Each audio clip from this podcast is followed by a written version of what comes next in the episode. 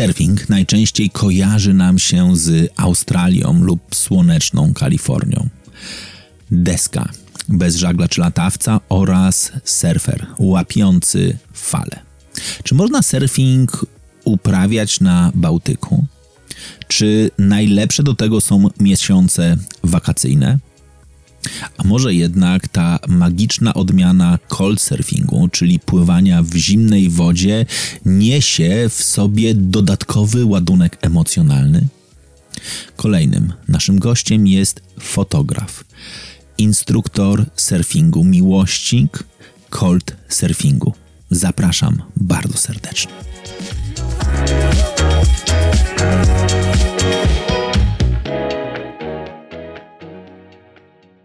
Krzysiek Jędrzejak. No właśnie, Krzysiek, ty jesteś. No właśnie, jesteś bardziej surferem czy fotografem? Dobre pytanie. E, nie ma odpowiedzi. Mogę tylko powiedzieć, że pierw byłem surferem, potem stałem się fotografem, a potem się to połączyło, także w tej chwili ciężko mi się określić jednoznacznie w jedną ze stron. Naprawdę, ty robiłeś najpierw, najpierw łapałeś falę, a dopiero później pomyślałeś o tym, że to też można fotografować? A, no dokładnie, z tym, że ja w ogóle fotografowałem na początku zupełnie inne rzeczy. A, Fotografowałem wszystko, chyba tak jak każdy na początku swojej drogi, przygody z aparatem.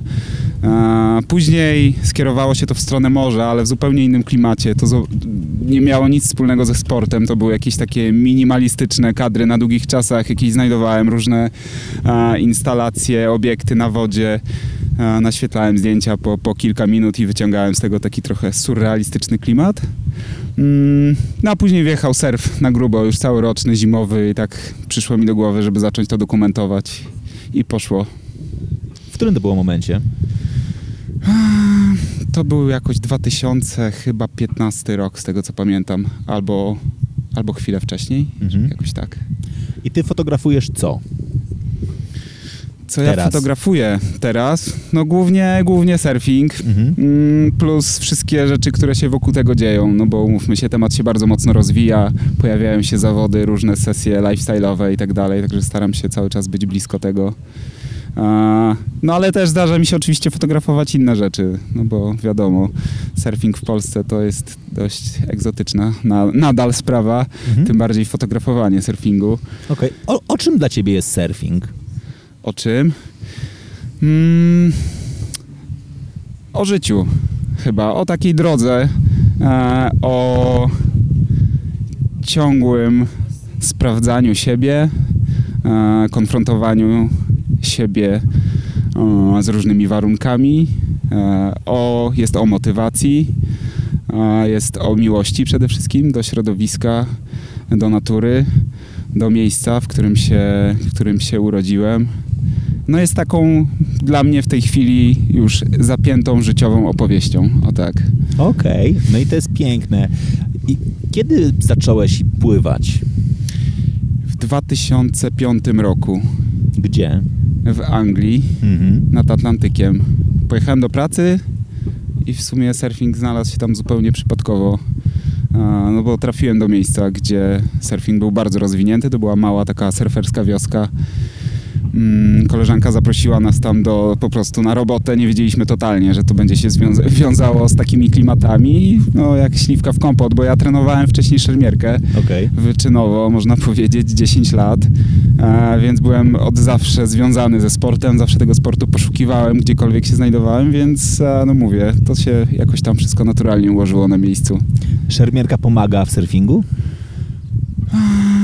Myślę, że mentalnie trochę tak, no bo jeśli chodzi o, o znaczy wiadomo, no, motoryka, sprawność i tak dalej, to na pewno gdzieś tam, gdzieś tam idzie ze sobą w parze, ale wydaje mi się, że, że na pewno, jeśli chodzi o taki, o taki wymiar challenge'u, Mhm. tak, co prawda w szermierce to było takie w, powiedzmy w najprostszej postaci, no bo jeździłem na zawody, Mistrzostwa Polski, Puchary Świata, to było sparowanie e, konkretnie z kimś, jeden, jeden na jednego, czy tam w drużynowych powiedzmy meczach, ale a tutaj, tutaj jest troszkę inaczej. Tutaj chodzi o tą e, walkę w cudzysłowie bardziej ze sobą, ze swoimi możliwościami i, i słabościami, tak.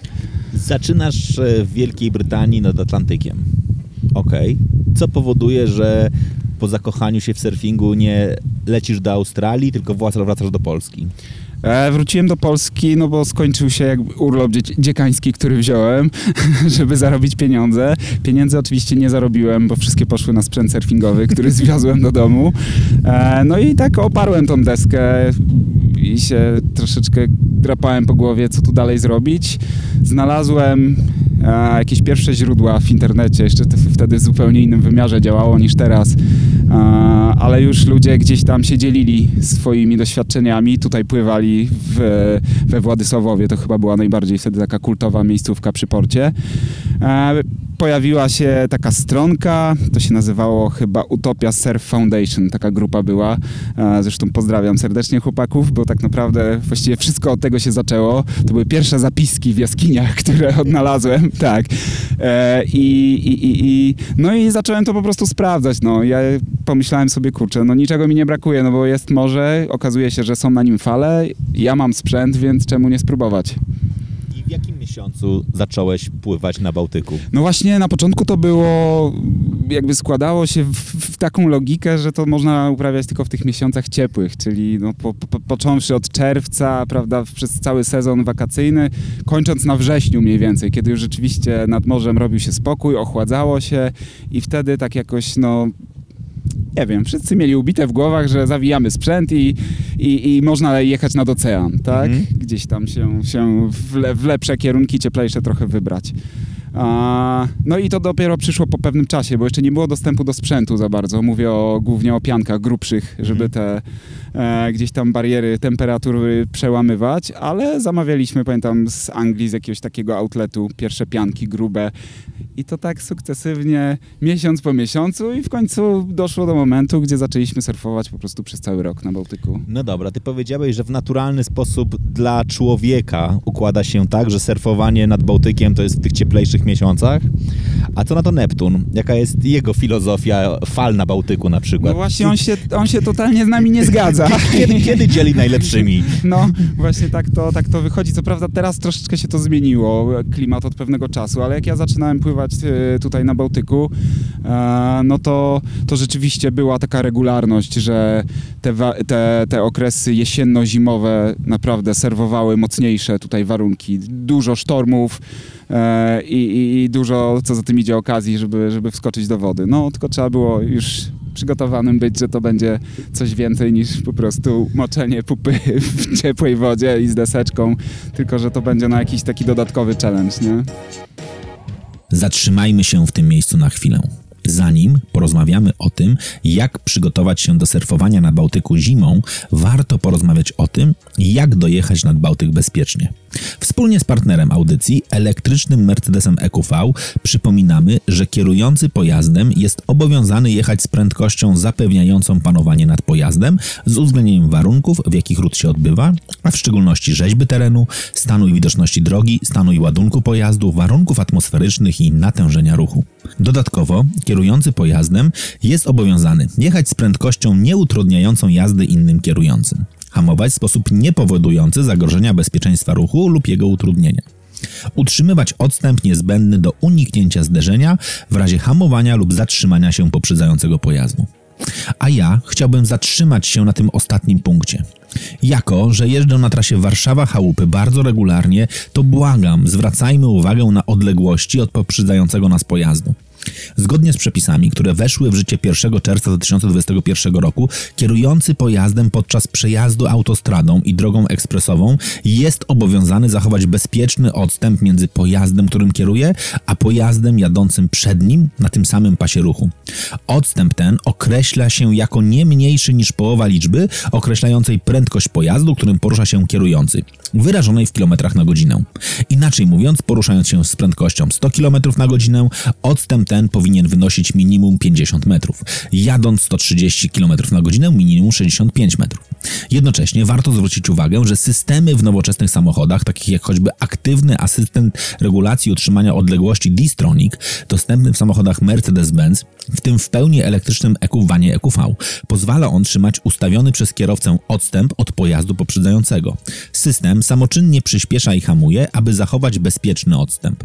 To, na co warto zwrócić uwagę w systemie dostępnym w EQV, to to, że reguluje on odległość czasową od poprzedzającego pojazdu i wraz ze wzrostem prędkości wydłuża odległość od poprzedzającego pojazdu.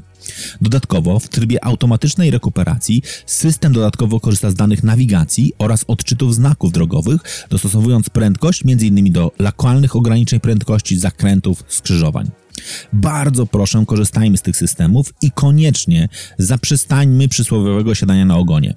W momencie nagłego hamowania nie dajemy sobie szansy na bezpieczne uniknięcie kolizji. Wspólnie zadbajmy o bezpieczne wakacje. A teraz wróćmy do rozmowy o cold surfingu. Lubisz, surfo- lubisz surfować zimą? Uwielbiam. Jest to dla mnie totalnie inny sport. Poznałem i jestem, w tej chwili jestem w stanie to zakwalifikować oczywiście w swojej głowie jako zupełnie inną dyscyplinę jeszcze surfingu, jakby taką czy tam poddyscyplinę, nie wiem jak to nazwać. Jest to dla mnie przede wszystkim e, inne odbieranie otoczenia.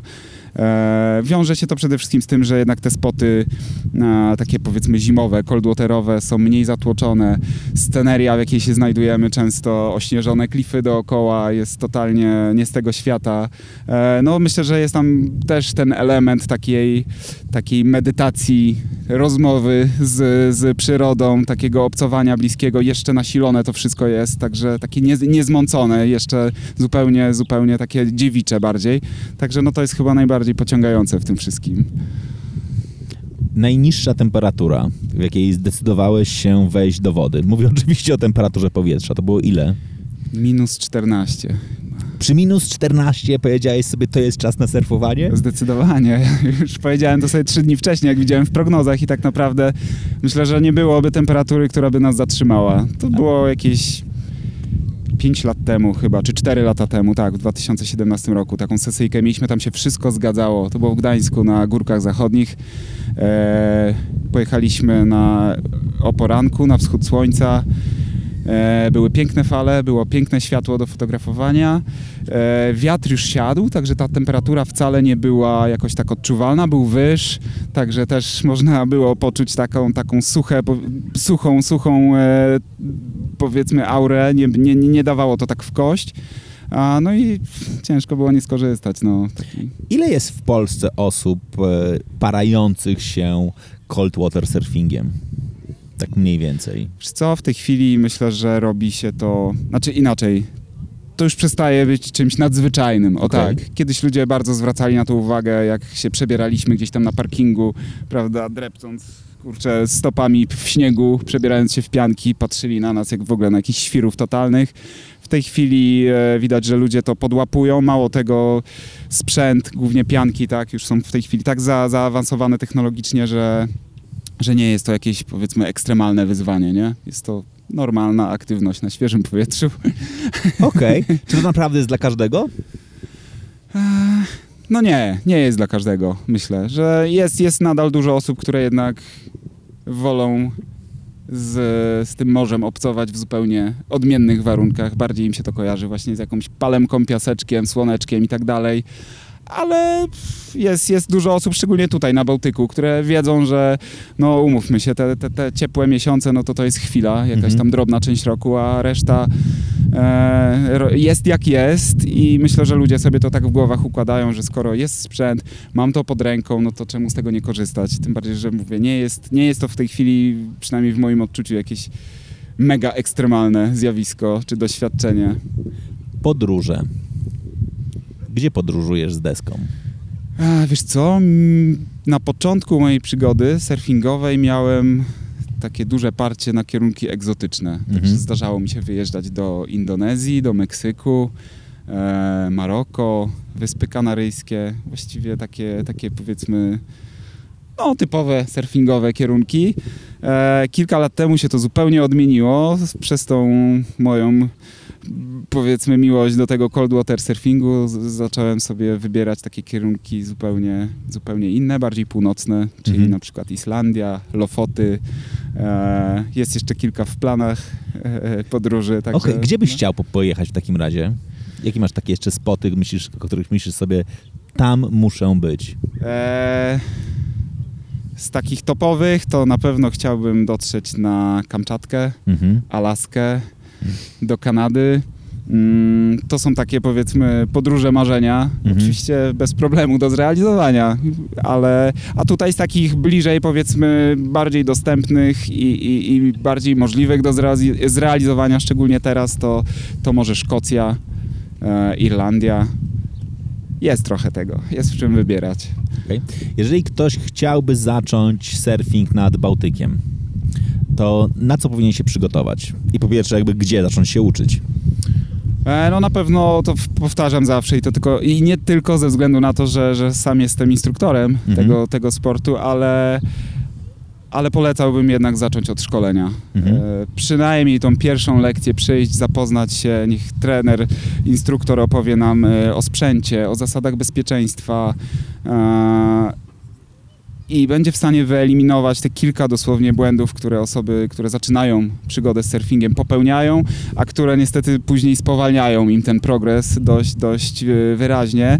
Więc na pewno zaczął, zacząłbym e, od, od szkolenia i to raczej w, w tych miesiącach letnich, bo Mhm. zazwyczaj to, to wszystkie szkółki w tym czasie działa, działają, chociaż zdarzało nam się też szkolić powiedzmy w listopadzie, jak nawet śnieżek leżał, ale to mówię, to już muszą być ludzie, którzy trochę pływają, e, ta bariera jest im łatwiej do przełamania. E, Także no, myślę, że szkolenie to jest jakby taka logiczna, tak jak myślę w wielu sportach. Dobrze, dobrze jest zacząć z instruktorem, nie łapać od razu złych nawyków e, i nie kupować za szybko krótkiej deski. Okej, no właśnie, ale teraz powiedzieć o bardzo ważnej rzeczy. Dla wielu osób tym takim marzeniem przejścia do surfingu lub też barierą jest dokładnie długość deski. Znaczy wiesz, bo z jednej strony patrzysz sobie na zdjęcia australijskich surferów, którzy mają zawsze krótką deskę, opierają się o niej wygodnie, po czym klasyczne zdjęcie z Polski, ludzie stojący za plecami, duża decha sięgająca ponad, ponad, ponad głowę.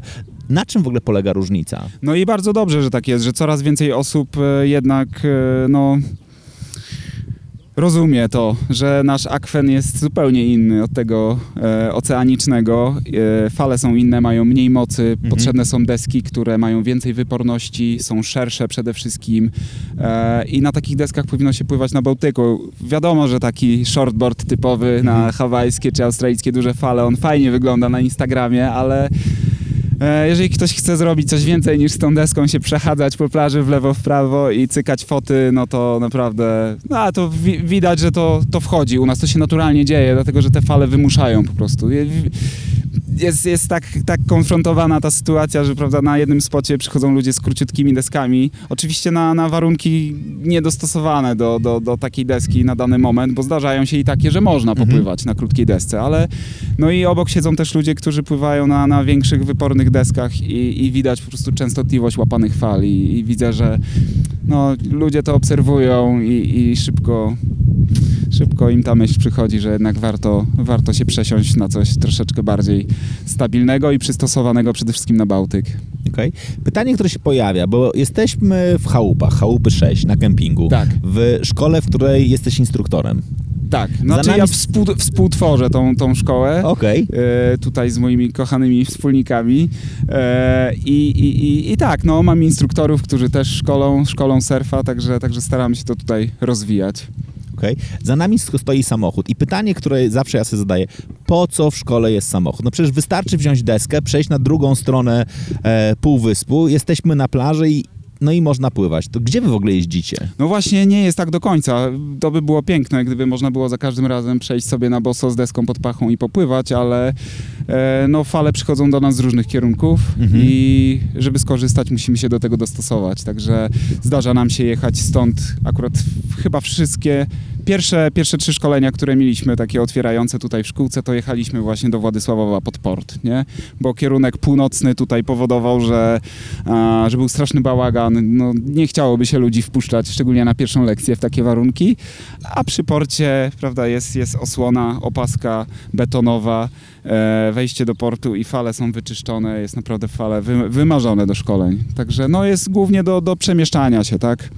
Czyli czy to jest tak, że nawet w takiej, w takiej dyscyplinie regularnie po prostu budzisz się rano i może być tak, że fale są nad Bałtykiem, mało tego, są w okolicach e, Półwyspu, ale nie, nie na każdym jego, jego, jego wysokości? Jak najbardziej, jak najbardziej. No bo tutaj na jakość, e, długość, e, często też wysokość fal e, ma znaczenie, znaczy wpływa, wpływa to, co się dzieje na dnie, bądź czy, czy, czy znajdują się jakieś, tak jak tutaj w chałupach, e, falochrony. Mhm. E, to często pozwala tym falom się ułożyć lepiej.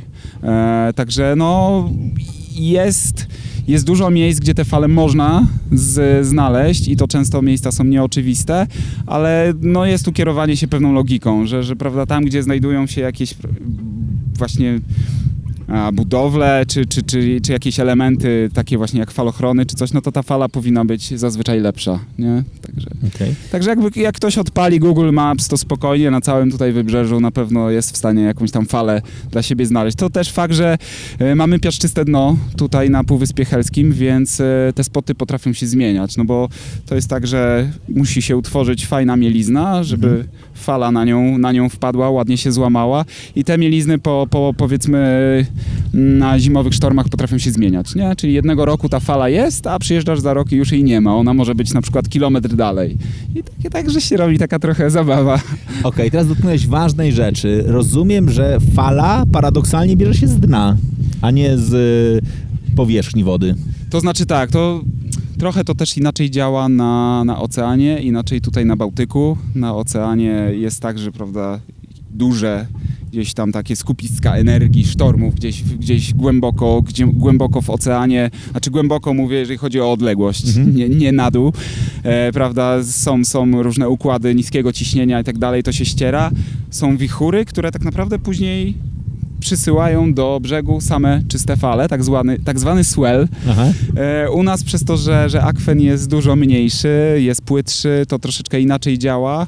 E, musi też, e, bez, jakby bez wiatru nie ma fal, o Mhm. tak. Często są to fale wiatrowe, na których pływamy, czyli w momencie, kiedy wieje, to się tworzy fala i po prostu wskakujemy na deskę i pływamy, ale zdarzają się też momenty, to głównie po, po dużych sztormach, kiedy rzeczywiście po mocnym uderzeniu wiatru z odpowiedniego kierunku czekamy na ten moment, kiedy on wygaśnie i zostaje sama czysta fala, czyli ten tak zwany rozkołys. Okej, czyli może być tak, że wiatr po prostu spowoduje dokładnie, że fale się utworzą, ale mimo tego, że on siądzie, może będzie dalej Dokładnie. falowało. No jest to, są to bardzo ulotne tutaj momenty, bo taki, taki moment na, na, na oceanie potrafi trwać dość długo, a tutaj czasami bywa, że są to dosłownie 2-3 godzinki, kiedy mamy to okienko, że możemy się wpiąć, potem albo ten wiatr obraca i, i psuje nam już tą falę, albo ta fala gaśnie. Także są to bardzo, bardzo ulotne i krótkie momenty. Jak widać, fala nie jeden ma wymiar. Mimo tego, że teoretycznie sposób powstawania jest podobny, całkowicie inaczej może ona przebiegać. To trochę przypomina mi różne tryby jazdy oraz rekuperacji, czyli odzyskiwania energii w samochodzie EQV. W Mercedesie EQV są do dyspozycji aż cztery manualne, czyli ustawiane przez kierowcę poziomy odzyskiwania energii oraz tryb automatyczny D-Auto. Decydując się na jazdę na poziomie D-Auto, załączany automatycznie asystent ECO wspomaga optymalne wykorzystanie akumulatora. Poziom rekuperacji jest dostosowany automatycznie przy użyciu danych systemu nawigacji, funkcji rozpoznawania znaków drogowych oraz informacji z radaru i kamery. W praktyce oznacza to, że samochód widząc, że zbliża się do poprzedzającego pojazdu, automatycznie zaczyna hamować silnikiem i uzyskiwana w ten sposób energia gromadzona jest w akumulatorach. To, co na mnie zrobiło największe wrażenie i sprawiło, że jazda EQV stała się swoistą grą, jest informacja na wyświetlaczu informująca o tym, ile udało mi się już odzyskać energii podczas jazdy. Kocham wszelkiego rodzaju gry, konkursy czy zabawy, więc gdy tylko zobaczyłem, że samochód na bieżąco wyświetla mi informację zwrotną, jak mi idzie, odzyskiwanie energii, od razu wkręciłem się w zabawę, aby osiągnąć jak najlepszy wynik. A jakie parametry mi pomagały? Na pewno jest to właśnie opcja inteligentnego tempomatu, który analizuje odległość od poprzedzających nas samochodów i na bazie prędkości, z jaką jedziemy, odpowiednio wcześniej rozpoczyna proces zwalniania. Wróćmy do naszej rozmowy o surfingu i życiu na Półwyspie. Okej. Czym dla ciebie jest półwysep? Półwysep jest w ogóle fenomenem. Raz pod względem e, geograficznym, e, a dwa, no jest to no, miejsce, z, którym jest związane moje życie, czyli życie surfingowe, więc, więc no nie ma co ukrywać, że jest to też mekka tutaj polskiego surfingu. E, jest to miejsce, gdzie poznałem i obcuję ze wspaniałymi ludźmi, z którymi czy tworzymy różne fajne rzeczy, e, spotykamy się albo czy na sesjach surfingowych, czy, czy wieczorem sobie poopowiadać różne fajne, że tak powiem, morskie, morskie czy oceaniczne opowieści. Także no jest to wyjątkowe miejsce na mapie, myślę, całego świata, e, które trzeba doceniać. Szanujemy półwysep? Mm, myślę, że zależy kto. Okej. Myślę, że ludzie, którzy a, mają tą świadomość, jak dużo nam daje to miejsce, to, to rzeczywiście potrafią o niego Mhm. dbać. Jest coraz więcej takich fajnych inicjatyw. E, widzę, że ta świadomość ekologiczna też wzrasta, także tu się dzieje bardzo dobrze. Jednak z drugiej strony, wśród tego, nazwijmy to powiedzmy, regularnego turysty, oczywiście nie mam tu nic do regularnego turysty, ale no, te zachowania potrafią być zgoła odwrotne, więc niestety nadal takie przykre zjawiska jak zaśmiecanie tego morza i, i, i plaży, tak, pozostawianie po sobie rzeczy, które wystarczyłoby chwyci, chwycić tak naprawdę, zgnieść, w plecach wrzucić, no, no nie ma, nie ma jeszcze edukacji chyba. Fajnie zaczyna się to dziać, ale myślę, że jeszcze trochę, trochę czasu minie, zanim to że będzie tak, jakbyśmy sobie marzyli, żeby było. Okej. Czym będzie SKS? E, SKS właściwie już jest. Mhm. Jest takim, nazwałbym to konglomeratem wspaniałych ludzi, e, takim zespołem ludzi, e, którzy wyznają podobne wartości. Przede wszystkim się kierują podobnymi wartościami w życiu. E, są grupą e, przyjaciół, którzy chcieli coś wspólnie stworzyć, chcieli stworzyć miejsce przede wszystkim dla ludzi. Mhm. Eee, No i wspaniale się zdarzyło tak, że możemy tutaj rozwijać właściwie wszystkie dyscypliny. W tej chwili siedzimy na doskonałym spocie do uprawiania kitesurfingu i Mhm. windsurfingu, co, co, co pokazał ostatni weekend. Tu były po prostu no, polskie Hawaje. Rzadko chyba się tak zdarza. Ja tak aż mocno nie siedzę w kajcie i windzie, ale z tego co ludzie mówili, to temperatura, kurcze powietrza 20-25, świecące słońce, piękny wiaterek cały dzień, to się I nie ciepła zdarza woda. często. I ciepła woda bez pianki. Tak, pływanie bez pianki. No, także to jest jedna rzecz, plus dochodzi, dochodzi oczywiście ten surfing, e, który, który leży tutaj, że tak powiem, na moich barkach, e, no to, to, to, to, to też staramy się rozwijać, no bo ciężko, ciężko już by było tego nie robić, staje się to bardzo popularne. Plus do, dorzucamy jeszcze takie mm, dodatkowe dyscypliny, e, znaczy dyscypliny, aktywności, które są jeszcze takie około sportowe. Wiadomo, że yoga, tak, to też jest rzecz, która zawsze, zawsze gdzieś tam jest blisko, ćwiczenia takie ogólnorozwojowe. Ja mam jeszcze jeden taki projekt, e, projekt w drodze, myślę, że niedługo będę mógł zdradzić jakieś szczegóły, także no, myślę, że bardzo, bardzo rozwojowa sprawa, ten No SKS właśnie, nasz. dlaczego yoga jest tak mocno powiązana z surfingiem? To jest niebywałe. Ona, ona naprawdę bardzo mocno się no, idzie w parze, przykleja, robi absolutne, no, idealne, no, no, jakby, no, tworzy idealną palę. Dlaczego? Ja generalnie nie, nie, nie jestem jakimś fanem, znaczy fanem, nigdy, nigdy się w to nie wciągnąłem. Być może dlatego, że, że jakiś taki miałem opór w głowie, muszę to przełamać w sobie, Mhm. tak zazwyczaj jest, z nowymi rzeczami. E, także ciężko mi, mi to aż tak e, bezpośrednio powiedzieć, dlaczego tak jest. Wydaje mi się, że to może być ten stan takiego, e, stan, stan emocjonalny, który pozwala nam się wyciszyć, że on jest podobny troszeczkę w trakcie surfowania. Myślę, że tak samo w trakcie jogi, ta powiedzmy medytacja, wyciszenie, e, yoga, umówmy się, jeśli są dobre warunki, staramy się to robić w, jak najbliżej natury, na piaseczku, gdzieś blisko morza, także myślę, że to jest, głównie chodzi o, o to odprężenie w, w otoczeniu natury, po prostu, tak mi się wydaje. Okej. Plus, no, plus rzeczy, które, które już no, powiedzmy tak typowo mechanicznie działają. Wiadomo, że to doskonale wpływa na, na, na, na, na nasz stan, prawda, tutaj ciała, tak, Mhm. rozciągnięcie, jakieś, jakieś takie predyspozycje, które potem na surfie też, też to na pewno wychodzi. Nie. No właśnie, jak się przygotować fizycznie do uprawiania surfingu? Znaczy, co trzeba zrobić, żeby móc na przykład, nie wiem, jeżeli zaplanowałem, że pojawię się u was, nie wiem, na początku sierpnia. Mhm. Zostało mi trochę czasu do wykonania jeszcze, z zrobienia formy e, w domu. Jakie ćwiczenia, aktywności, co powinienem zrobić ze swoim ciałem, żeby przyjeżdżając móc korzystać Mhm. więcej, lepiej, żeby mi było łatwiej? Ludzie często o to pytają i tak samo pytają o to, czy jakiekolwiek treno, trenowane sporty wcześniej pomagają i rzeczywiście, no, każdy sport, który wiąże się tam z utrzymaniem równowagi Mhm. zawsze pomoże. E, tak samo obycie z wodą, tak, jeżeli ktoś, ktoś e, dobrze pływa, to też pomaga, nie boi się zanurkować, e, to fajnie. Także, a jeżeli chodzi o takie no, na szybko zrobienie czegoś przed sezonem, no to na pewno basenik, to, to zawsze pomaga, no bo kontakt z wodą plus już jakieś tam, prawda, wiosłowanie i, Mhm. i tak dalej. E, jak ktoś na snowboardzie jeździ zimą, to też fajnie, można, można już, już mięśnie przygotować, powiedzmy, do, do, do, do surfowania. Mm, co jeszcze? Fajne są, fajne są, ostatnio się zajawiłem strasznie te deski typu surfskate, to, Mhm. jest, to jest rewelacja. Pojawiły się naprawdę e, deski, które już nie są typowym takim cruiserem na Mhm. miasto, tylko naprawdę wymuszają dokładnie te same ruchy, które wykonujemy na desce surfingowej. I to jest doskonałe, szczególnie tutaj w realiach bałtyckich, gdzie no nie mamy tych fal aż na tyle dużo, żeby, żeby prawda, korzystać i szkolić codziennie, czy tam co drugi, trzeci dzień. Musimy czasami tydzień, nawet dwa poczekać Mhm. na te fale i fajnie wtedy wbić sobie na takiego surfskate'a, naprawdę jest, jest rewelacja. Wróćmy do twoich zdjęć. Wydałeś album. Wydałem album, tak. Pokaż. Proszę cię bardzo. Ops. Skąd idea tego albumu? To jest, to jest w ogóle, wiesz, to jest przepiękna historia.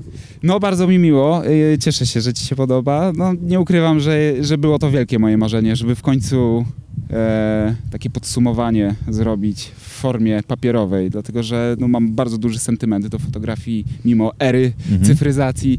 E, mimo tego, że robię też zdjęcia na, na aparacie cyfrowym, na Mhm. lustrzance, to mimo wszystko zdjęcia w druku, czyli pokazane na papierze, najlepiej jeszcze w większych formatach, no jest to coś, co daje zupełnie inny odbiór. E, no i takie było, takie było marzenie, założenie, żeby w końcu to wszystko zebrać do kupy e, tak jak chcę, tak jak mi się to marzy i wydać w takiej formie właśnie, jak tutaj widzisz. Gdzie można go zdobyć? E, tak, można go kupić u mnie online w sklepiku. Na stronie jest e, mojej Baltic Surfscapes, czyli tak samo jak jest zatytułowany album. Jest też dostępny w tej chwili u nas tutaj w SKS-ie na kempingu Chałupy 6. Można przyjść. Tym bardziej miło zawsze przybić piątkę, pogadać. Takie sytuacje się z, z, zdarzają. To jest zawsze bardzo miłe. Jeżeli można jeszcze z kimś o tym pogadać, to to jest super. Jesteś przygotowany, żeby podpisywać też album i dawać autograf? Jak najbardziej. Generalnie każdy, każdy, tak założyłem sobie od początku, że każdy egzemplarz jest przeze mnie własnoręcznie podpisany, a jeżeli ktoś sobie życzy jeszcze jakąś notkę, dedykację, to jak najbardziej bez problemu. Z przyjemnością. No właśnie. Gdzie cię będzie można spotkać w tym sezonie? No właśnie w SKS-ie głównie. Mhm. Teraz już zakorzeniłem się tutaj na dobre. Ja, to jest w sumie też ciekawostka, ja nigdy nie byłem jakoś związany z kempingami Mhm. bardzo. E, z tego względu, że urodziłem się, mieszkam w Trójmieście, więc nigdy daleko tu nie miałem. Jak jechałem na sesję, czy nawet szkolić, to były to akcje dosłownie jedno, dwudniowe. Nigdy nie osiadałem, nawet tych realiów aż tak nie znałem, także jest to w tej chwili dodatkowa taka przygoda, oprócz tego, że tworzymy zupełnie nową rzecz, szkółkę e, dużą, także jest to wyzwanie. A druga sprawa to, to odnalezienie się właśnie w tych realiach kempingowych, e, co na razie wydaje mi się też bardzo fajną sprawą. E, bardzo się jaram, także no piękne rzeczy się dzieją. No dobra. To ciekaw jestem, jak sobie poradziłeś w tych realiach kempingowych, ale o tym pewnie porozmawiamy na koniec sezonu. Nie, nie można powiedzieć, że już sobie poradziłem. Zaczynam sobie radzić. Tak. za, za, zaczynam Jeszcze sobie... sezon tak naprawdę startuje, także możemy wrócić do tego pytania we wrześniu. Okej. I to jest doskonały moment na to, aby postawić kropkę. Ja dziękuję Ci bardzo, trzymam kciuki za powodzenie e, SKS-u i za to, żeby wszyscy, którzy tutaj przyszli, złapali dwie rzeczy. Po pierwsze swoje fale i po drugie trwałą zajawkę. Jasne, bardzo Ci Dzięki dziękuję bardzo. za, za miłą rozmowę i tak samo w swoim imieniu ekipy zapraszam tutaj do SKS-u na Chałupy 6, e, na szkolonkę, przybić piątkę, pogadać o surfingu, także zapraszamy. Dzięki bardzo. Wszystkiego dobrego, trzymajcie się.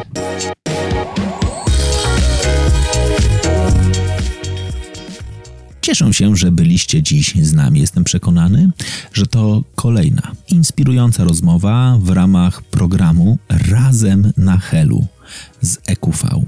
Zapraszam Was do subskrybowania naszych kanałów i przede wszystkim poinformujcie o naszym programie swoich znajomych. Na pewno znacie więcej osób, dla których półwysep, surfing, kitesurfing i windsurfing to nie tylko pasja, ale sposób na życie.